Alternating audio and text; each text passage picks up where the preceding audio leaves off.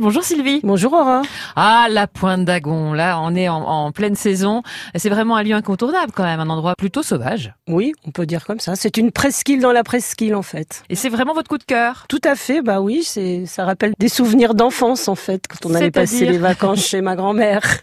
Bah, c'est vrai qu'il y a beaucoup de, de gens dans la région qui ont une maison secondaire à, à la Pointe d'Agon.